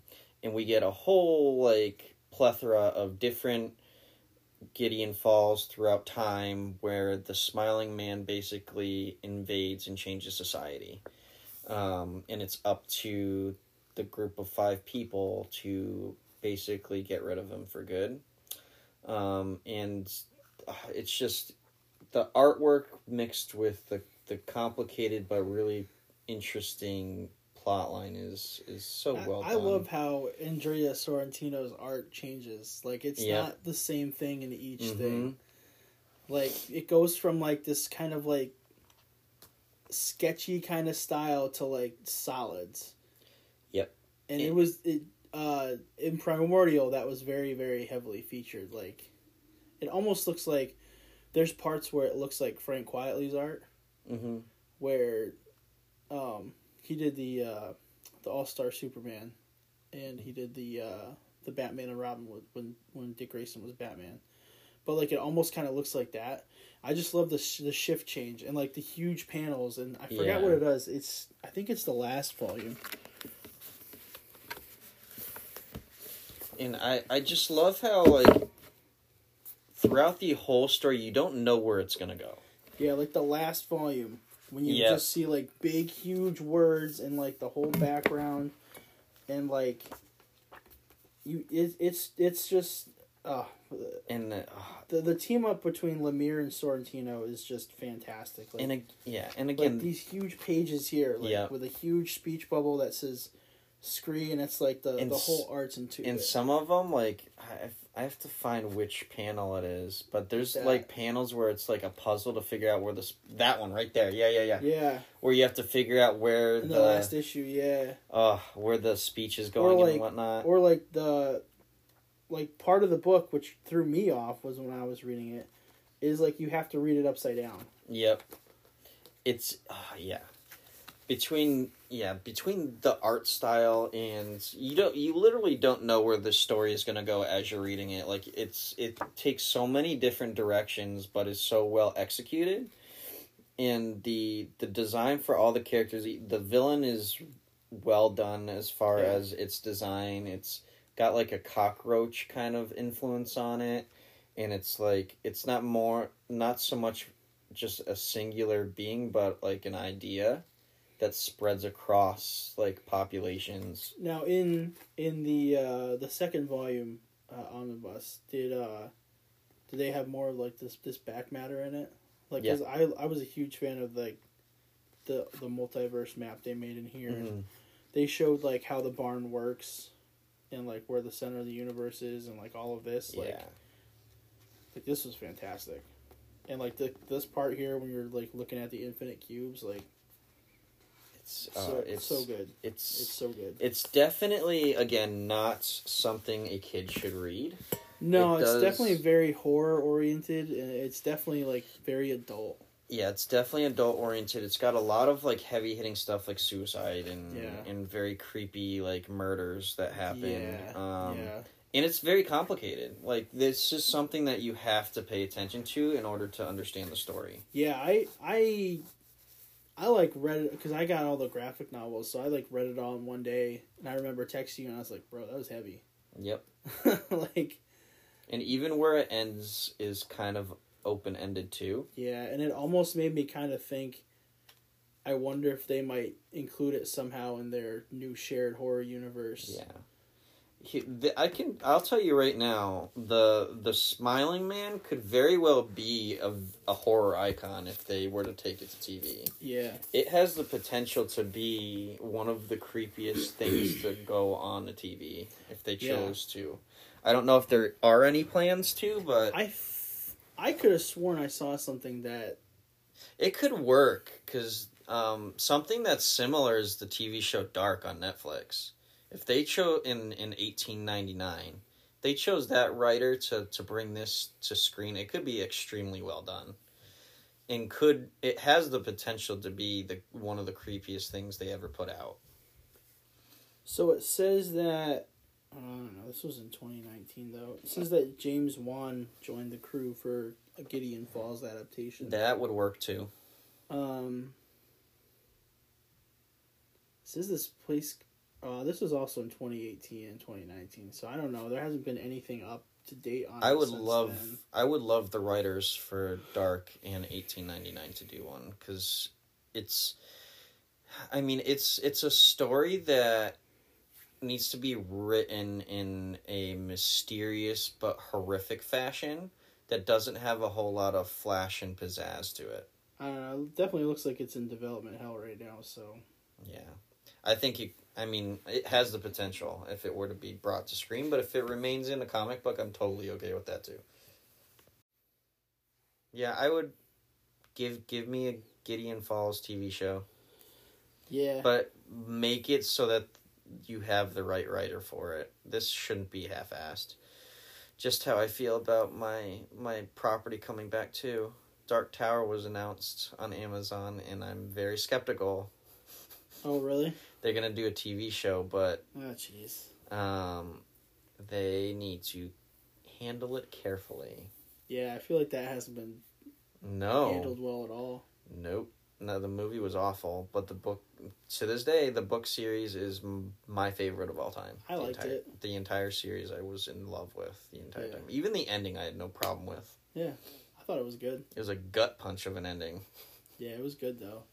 But anyway, what's your second one? Uh, so my second one is uh, Marvel, and uh, we actually just, you know, kind of talked about the character. Uh, so it was really hard for me to choose a Marvel book because I haven't really been enjoying anything that they've been doing. And as much as I hate to say Mhm. it, you know, I, I there was two books that I was kind of going through, and I was like, well, one of them's Moon Knight, but I'm not going to talk about it because I don't want to spoil it for you. I appreciate it. because it's get Moon Knight has been consistently one of my favorite series Okay. since it's since it started like last year. Um, but I'm actually going to talk about the She-Hulk comic. Um, so She-Hulk, written by Rainbow Rowell, art by Roge Antonio. Um, this isn't really. Now I haven't read the the other series that came out. I did read the John Byrne run from back in the like 70s. That was really good. So this is kind of like my first foray into uh She-Hulk and the the one thing that kind of caught me was the art. So uh Jen Bartel is doing the covers and I love Jen Bartel art. She's fantastic. Like I just love the way all the covers look. Like I could probably just be like, "Hey Toby, why don't you just get all these covers for me?" But you know. Uh, so the She-Hulk series right now, basically, uh, she is. This almost kind of like spins out of because she was part of the uh, the Avengers when Jason Aaron took over, and then they did like a whole uh, World War She-Hulk where she got controlled by the Red Room, and they were trying to turn her into like a monster. Um, so this is basically she's starting over from you know square one again. You see, uh, you know, kind of measly little Jen Walters, and of course Titania shows up, and Titania just wants to fight her all the time, and she's jealous because you know Jen is always getting back up on her feet, and Titania is always like you know going to jail and stuff, and so um, basically, you know, she has this pretty good heart to heart moment with Titania, and you know, Jen's kind of like, you know, why do you keep wanting to fight me? You have a house, you have a home, like you have. Uh, she's married to Crusher Creel, the um, what's his name? He's the, he's the Absorbing Man, right? Mhm. Yeah.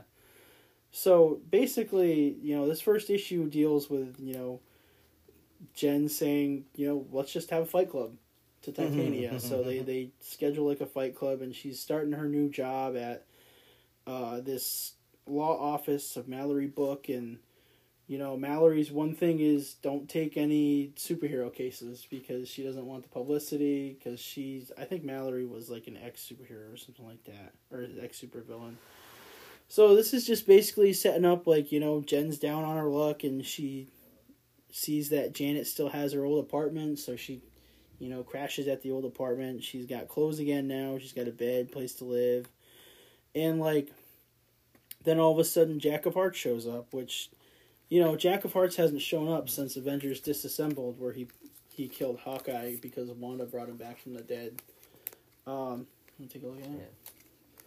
Uh, so it, the series so far has been really good. I've I've been really enjoying it. Like I like the foray into Jen's personal life with Jack of Hearts and dealing with the ramifications of you know being a being a lawyer. And there's a lot of cool parts in here. Like she takes uh, she takes a case for the thing who uh, ends up like getting a ticket for Lockjaw not being on a leash, or like, or she t- she ends up taking a case where uh, you know the X Men who are now on Krakoa, like they they need immigration licenses and stuff like that. Like there's a lot of cool little fun legal stuff in here, and I, I really think the way that uh, Rainbow Rowell's writing this is just really good and uh, Roge Antonio's the art's fantastic. It's it splits off with Luca Maresca too, and you you kind of can't even tell the difference between their art. Um, but no, I think I think it's just been a really fun series, and uh, it kind of like kind of spurred me a little more like when I was watching like the She-Hulk show, and I was trying to compare it to to this series right now, like that I'm reading, and I'm like, this series is better. Like they should have just done this. Mm-hmm.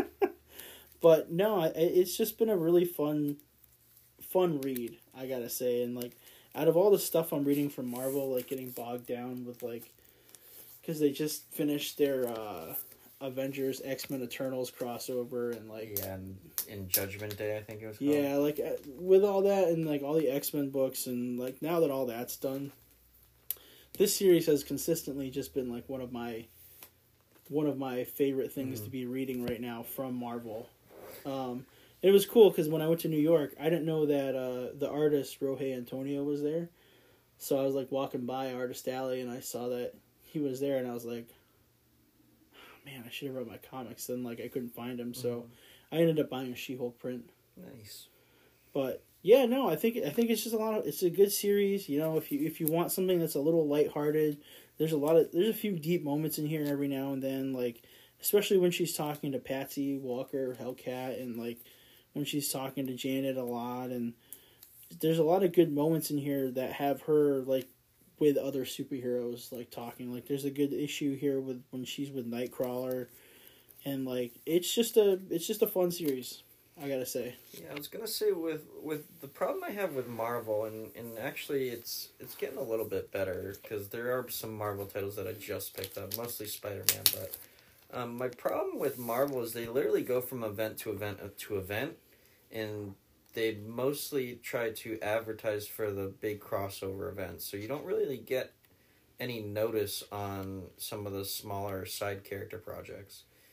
Because um, like you said like you had the the judgment day event happening. The x-men titles have really been a big focus. Now you have like the dark web event that's going on through spider-man right now. Yeah now there's going to be a, an avengers event yeah so there's there's way too many events going on and it and it really detracts away from some of the the character focused stories and that's yeah, why so that's that's why I haven't had a whole lot of Marvel on my pull list. Yeah, I mean, I've had. I mean, there's some series that I'm still reading, like that have like come out. Like I'm still reading X Force.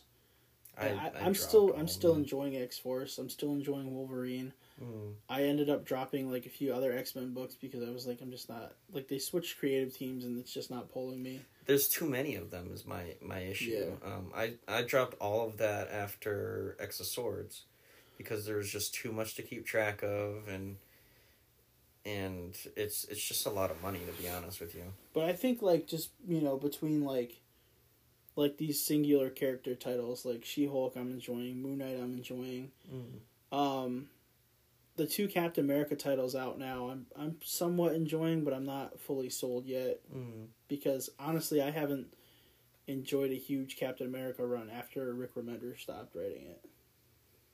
Yeah, I've been similarly to to Spider Man. It's been all over the place, but... but, I think just it's it's hard to find a good mm-hmm.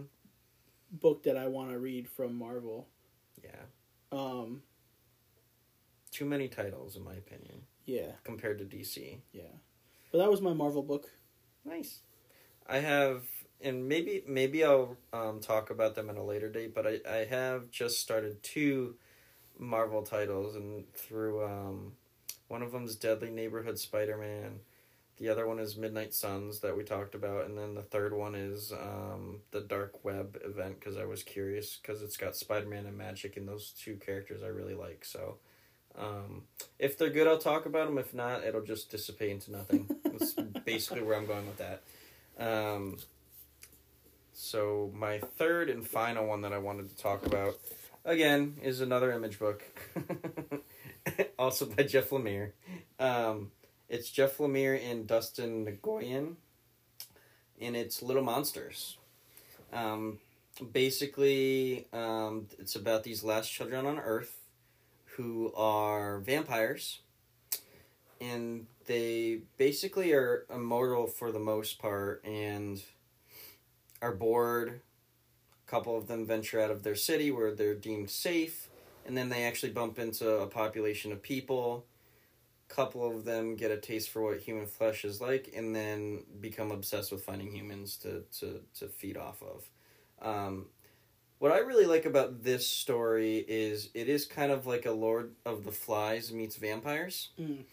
And each kid has a very different viewpoint and personality. Because you have, I, and I forgot all the names of it, unfortunately. But you have the twins, Ronnie and. The, the other one starts with an R too. Maybe Randy and Ronnie, who I are. think it's Remy. Remy, thank you, who go off and they're the ones who find the people and get obsessed with like and I think Billy's the third one. Yeah. Um with feeding off of vam uh humans because they're so used to eating like rats and stuff they find in the sewer and shit. So now that they actually have a meal, they get like blood hungry. And then one of the twins ends up getting killed, and now they're trying to figure out like how to survive because the humans are li- a little more powerful than they thought they would be. Yep. And then you have the the teenager and the other girl who finds this human girl who um, basically is stranded now because her father was killed because the father had killed the twin. And then they use him basically as a blood bag. So they're basically keeping um, the daughter as a refugee and they interact with the rest of the kids in the vampire gang and now they're trying to figure out um, what to do with her even though some of them want to eat her and some of them just want to protect her Yeah. um, it, it, it it's a very interesting take on a vampire story because usually you think of right off the bat vampires are just bloodthirsty and and wanting to go after humans left and right and in this it's a little more complicated than that Yeah.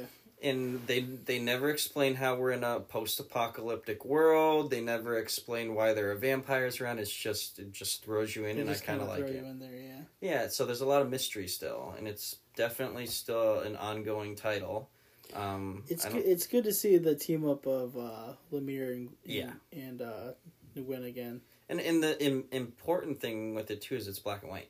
Yeah. And then obviously they throw red in there when Yeah. there's blood, but it's it makes it for a more bleak environment. Um, it's a it's a whole mood. It is. it is, and like, especially with the these two teaming up again, like because they did that Robin and Batman like three issue miniseries, Mhm. and like, and they did Ascender and Descender, and I think it's just a really good way to like.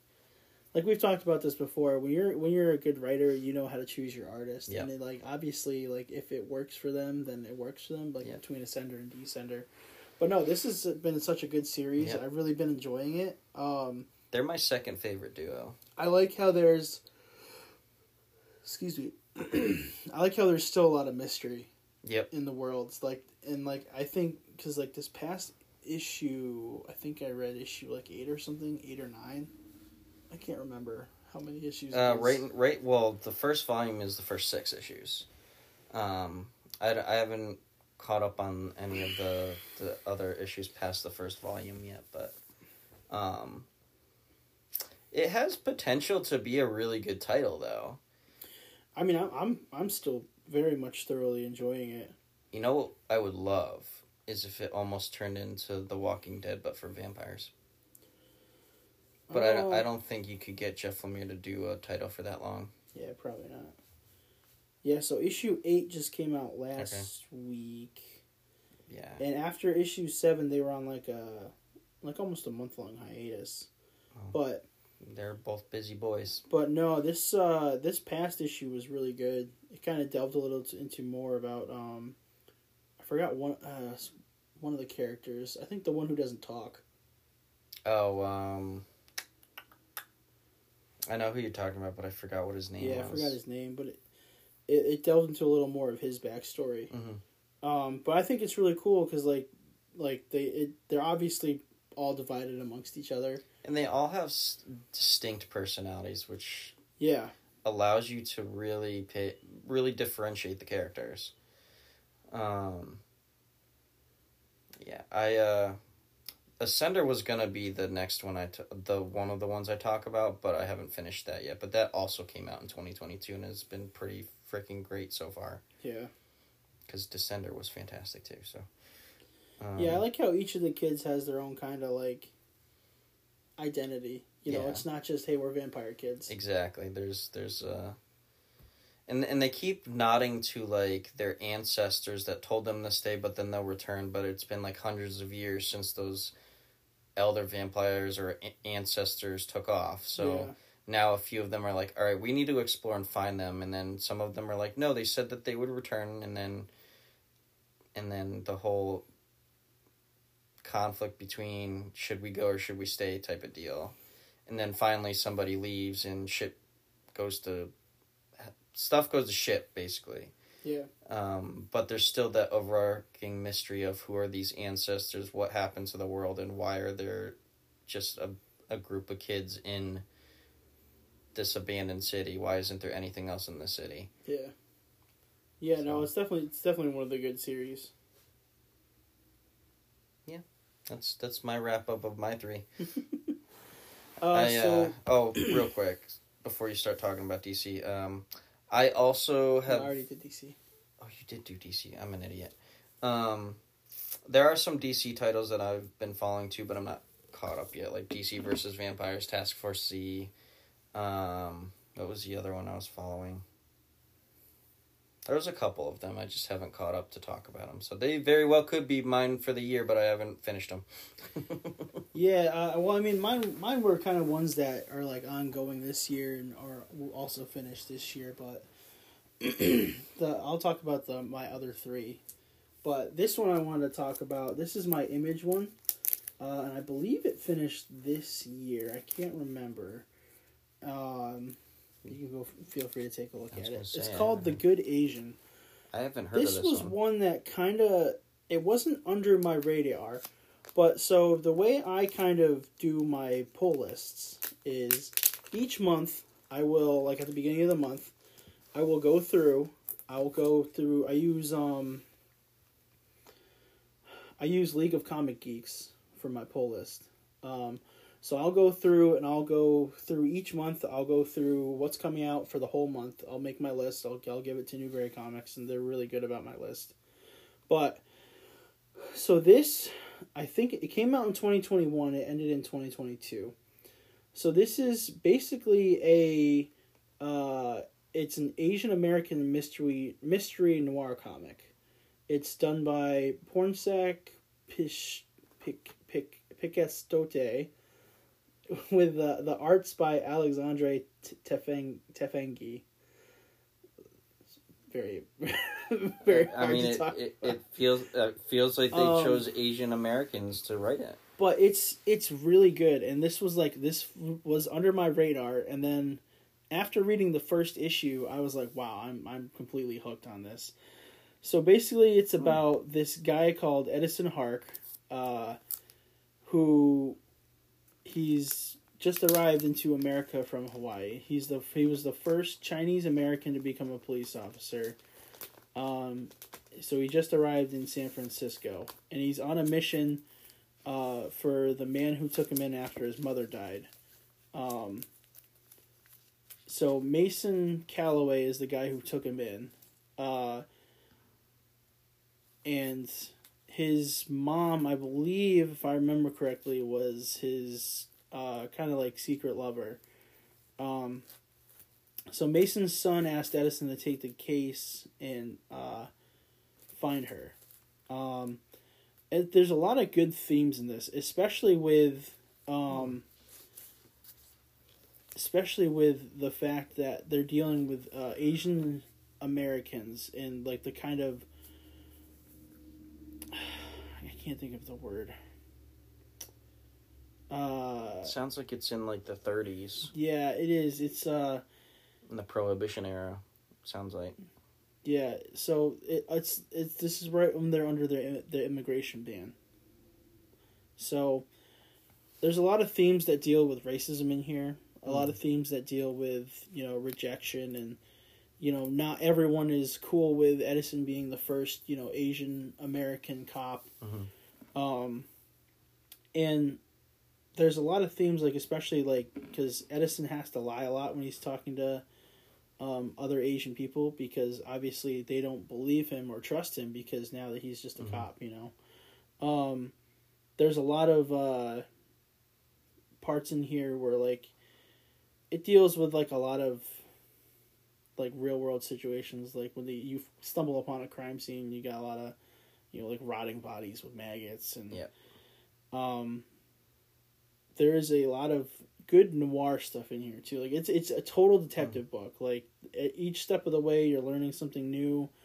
Um and like i definitely think like this this is one of, one of my sleeper hits i gotta say. And like it ends on a really cool note too. Like especially like you think it's gonna like come back again.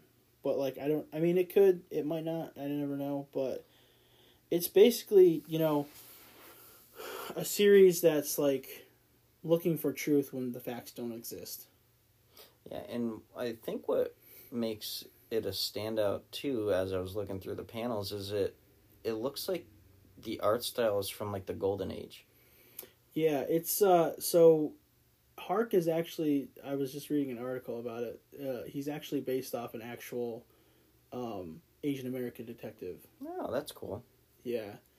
So like, you know, he's he's basically unwelcome because he's been moving up the ranks. Uh and there's a lot of parts in here, so like it I was reading a little bit about like how um uh, I probably mispronounced that.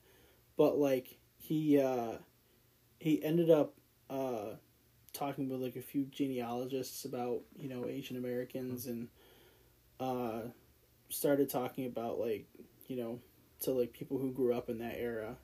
Uh but no it's really good. I, I i it was definitely a huge sleeper hit for me and like i know i talked about it a few times with like a couple of my other friends but uh you know it, it's 10 issues. 10 issues? Yeah so it's 10 issues and it's just you know it, it's just a, a good noir detective story if you're looking for something good and like it so the it takes place in San Francisco and then it goes back to Hawaii and then it goes back to San Francisco again so you know if you're looking for a good detective noir book this is this is definitely the one to choose. So, and it's, is it still ongoing? no it was only just these 10 issues. Okay. uh, it kind of ended on a little bit of a cliffhanger so Uh, there might be another one. And I actually do think it was uh I think someone bought the rights to it. Maybe a sequel title with the title "The Bad Asian." But I think someone bought the uh, the rights to it for a, a show or something. Um, but yeah, that's my uh, that's my image. Um, I do have three kind of honorable mentions. This is still stuff that's kind of ongoing, but I didn't want to talk about it because I know I want you to read them. So, uh, my first one is That Texas Blood, which was recommended to me by my friend Dan, who works at Newbury.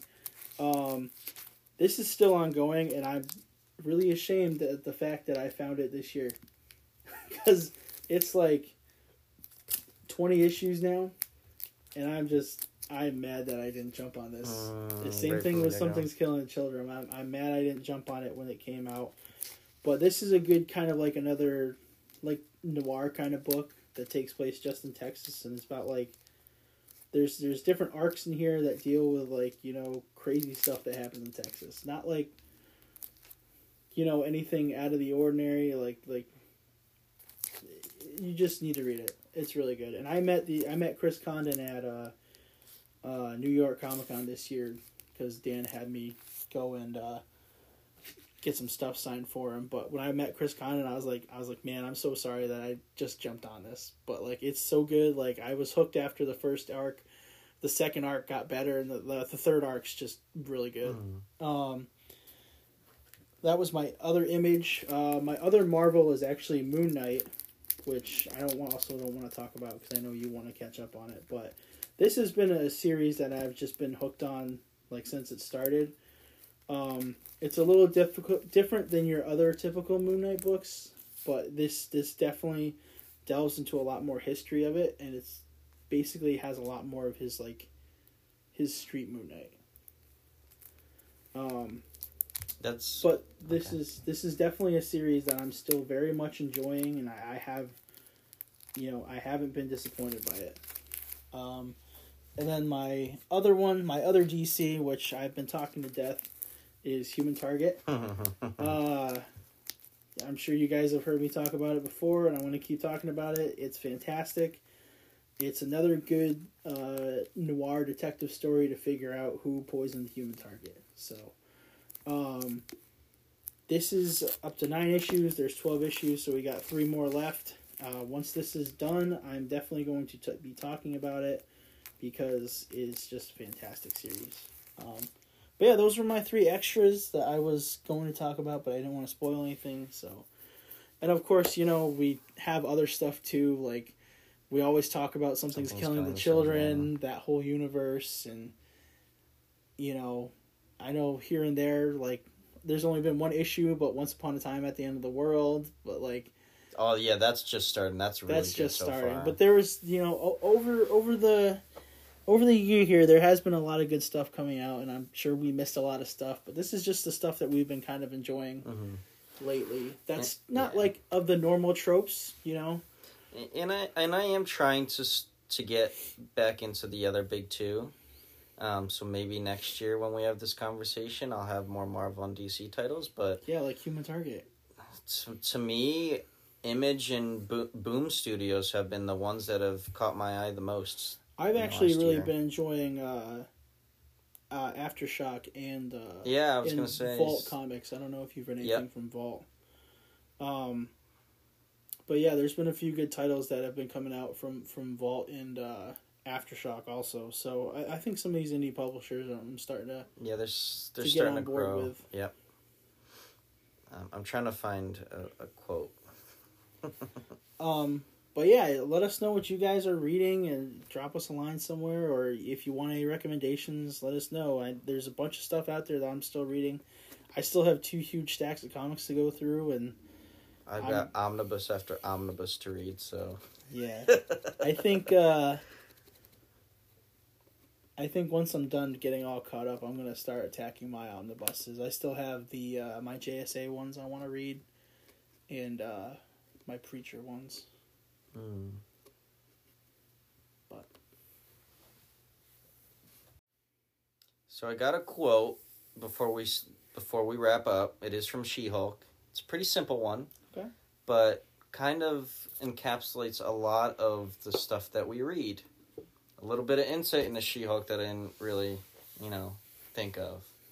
And it is said by Jennifer Walters. It, she says, "Those with the most power have the most to answer for." Another way of saying with great power comes great responsibility. But it's yeah, similar. it's a little on the nose, but yeah. Yeah. Direct and straight to the point. Don't know what episode it was, but she says it. Um, so we have another episode coming up. It is gonna be oh that's gonna be our Chainsaw Man episode, right? Yeah. Chainsaw Man and So we're gonna be talking Chainsaw Man, uh, Invincible, Yeah. uh, Harley Quinn. Yeah. And I think we're gonna do Diabolical too, the boys animated series. Yeah, I just got a lot of TV to watch this week. Ah, but that works because I have a couple days off. We're good. So we're gonna plan on doing those. So uh, obviously we got a lot to talk about with Chainsaw Man and Invincible, but um, I think the the Harley Quinn show and Diabolical will be fun to talk about too. Yeah. I actually just started watching season three of Harley Quinn, so So it's gonna be an animated episode. it'll be our animated episode. Not quite anime, but there's some anime Mm, in there. So we're doing in kind of like an animated thing. yeah. Uh, and like then it. after that, I think we got gotta come up with some topics. Yeah. So Yeah. we'll probably do a New Year's media wrap up, and Yeah, maybe like a shorter one and, and Yeah. a recap and we'll we'll talk about what we've kind of been enjoying throughout like media this year. I think we should maybe talk about like some movies. Yeah. Obviously, movies, TV shows, comics, video games, anime. So we'll we'll kind of touch upon everything in that one. Yeah. Um, but yeah, it's gonna be our schedule, and then we're gonna have to figure out stuff for the new year. yeah. I, I already have some ideas, but I I have a couple, not a lot though. But I think I think we're gonna I'll make it work. We're we're we're sticking to our weekly schedule, so I hope this is working out for you guys, and you know you get to at least listen to something every week instead of every. And let us know what you guys so. right? Like let let let us know what you guys think too. That helps us with this and how we plan things and what we can do to make this more popular than it is. Yeah, I think we might have to start like maybe doing a little poll or something. Yeah, like let us know what you guys want to hear. Um, even some like critiques. We're open to everything. Yeah, yeah, we're definitely good with that. We want to grow. We want to continue with this. yeah, I know we're at like at least fifty something episodes at this point. yeah, yeah. I- I, I, I know. kn- I I know. I know the three hours might be a bit much for people, but you know, I know. I've had a few a few new people start listening to it, like some of my Newbury Comics friends. there so- you go. But But yeah. hey, Anyways, so this is uh, Ray. You can find me at uh, Capray Flash on Instagram, Clark Ray Kent on Twitter, or our Adventure Geeks Facebook page. and this is Eric. You can find me on Instagram at EasySpidey8, and of course our our Adventure Geeks pages. So, thank you guys for listening again for another wonderful episode of the uh, uh, la, la, English of the Adventure Geeks. Thank you very much, guys. Take care.